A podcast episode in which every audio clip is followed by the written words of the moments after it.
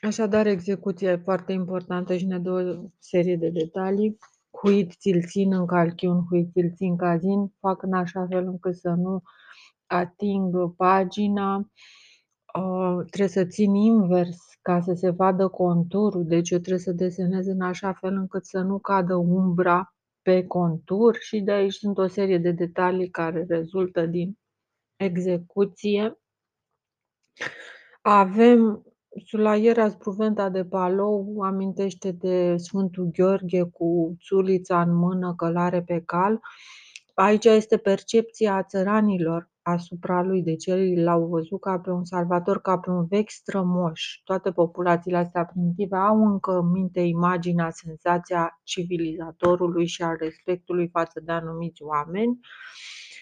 De unde și ultima expresie, ei vemo camina, și îl vedem, îi vedem mergând, ca amba nicuis, par una lunga calda griebani, pe o cărare, l-am văzut plecând pe aceeași lungă cărare bolovănoasă, care încă rămâne acolo lăsată de urmele noastre, de urmele strămoșilor. Deci l-au văzut dispărând pe aceeași cărare misterioasă, cunoscută din moși strămoși numai de ei. Stai că s-a deschis ușa acum.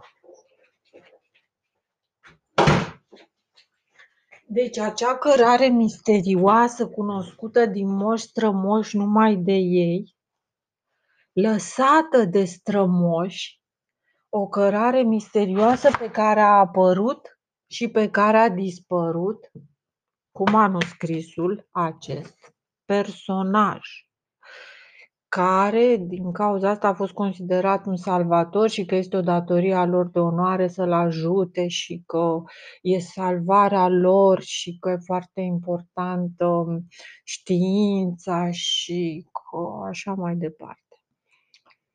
Așadar, aplicând la orice șabloanele unor texte inițiale și aici aș putea să aplic și al tăbliței, care mi-amintește în prima instanță de Don Quixote, tăblița lui V, V, cu mâna ca xantă, cu mâna spartă, cu...